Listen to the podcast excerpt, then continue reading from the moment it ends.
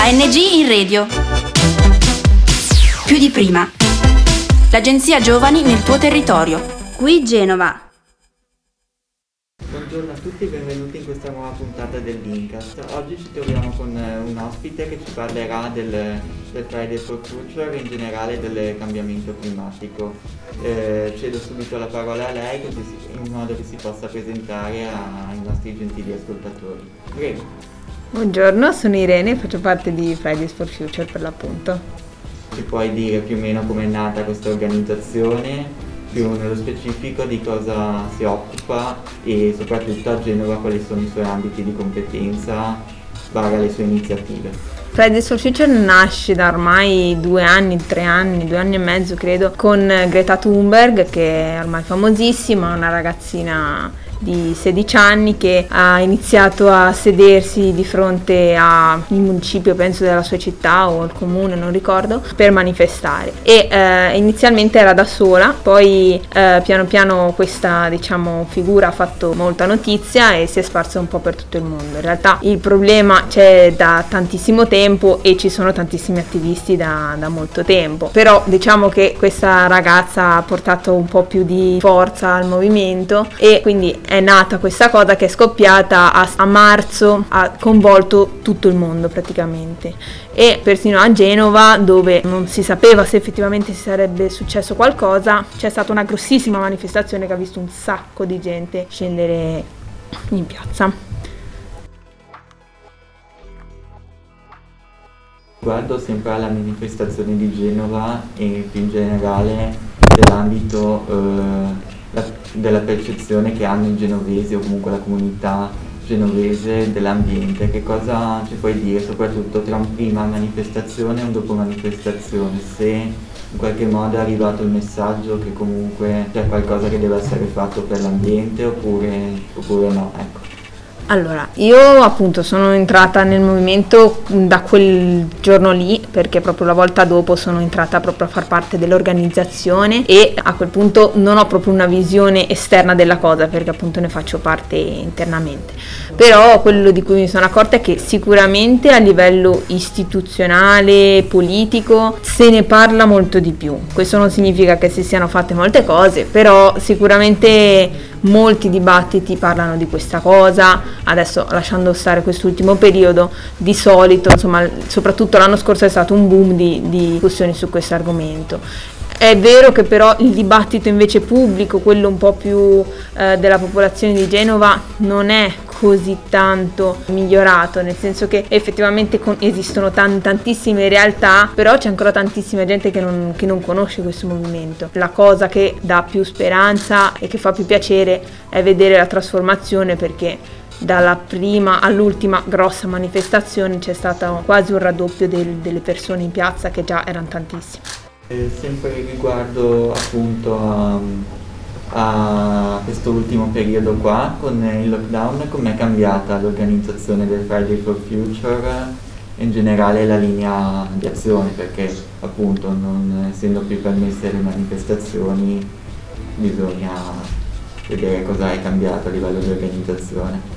Eh, sicuramente è cambiato tantissimo, nel senso che appunto Fridays for Future, come dicevi giustamente, si basava tanto sulla piazza e sul- sull'assembramento proprio, questa cosa non era appunto più possibile. Devo dire che eh, il, primo e, ul- e unico Digital Strike che è stato organizzato, che è stato l'anno scorso, ci ha, ci ha stupito molto, penso fosse sempre in primavera e eh, nel primo lockdown ed è- c'è, c'è stato un, insomma, è stata è andata in tilt la piattaforma da quante persone avevano eh, cliccato, insomma, partecipato mm, Global Strike. Quello è stato veramente un momento molto emozionante, però sicuramente c'è stato un periodo di assestamento. Abbiamo fatto molte, vabbè, ovviamente assemblee online e ehm, abbiamo dialogato un po' di più con le istituzioni. Siamo riusciti a parlare un po' più con il comune, con la regione, con cui però avevamo già mm, raggiunto grossi risultati facendogli firmare la dichiarazione di emergenza climatica ad entrambi.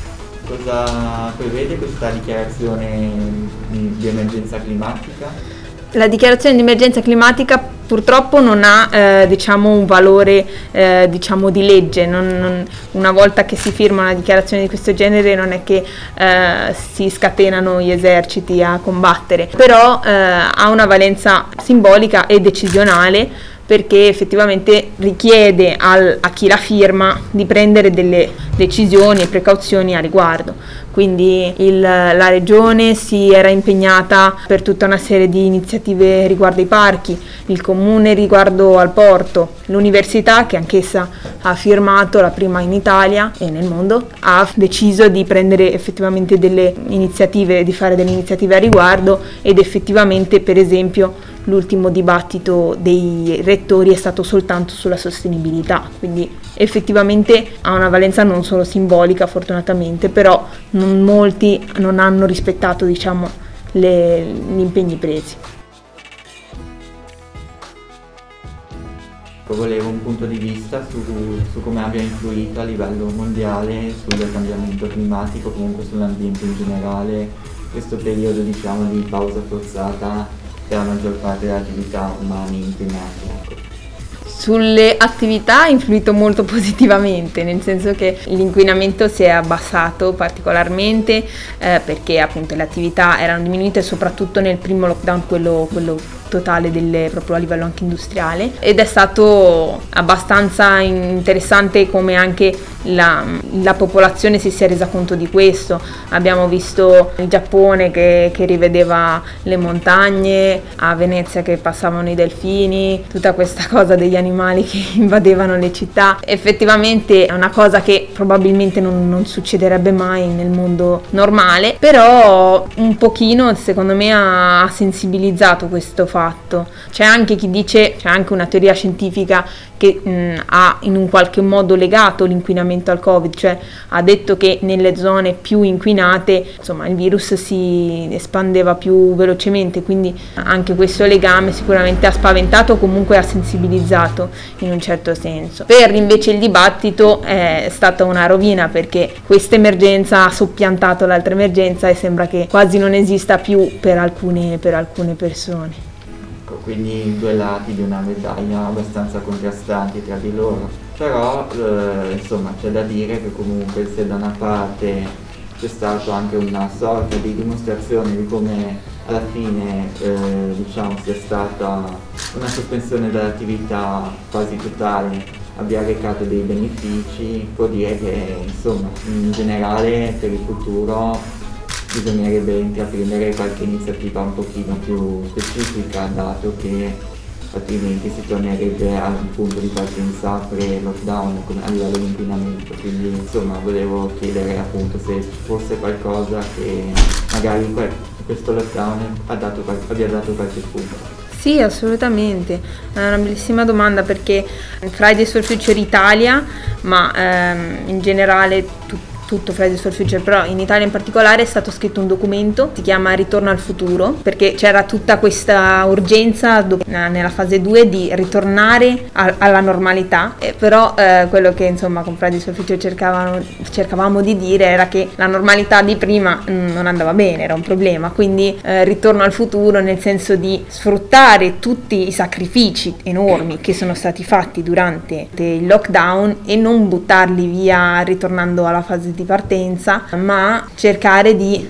prendere delle decisioni che ci portassero gradualmente verso un altro tipo di organizzazione anche, di non dipendere dalle stesse cose di prima.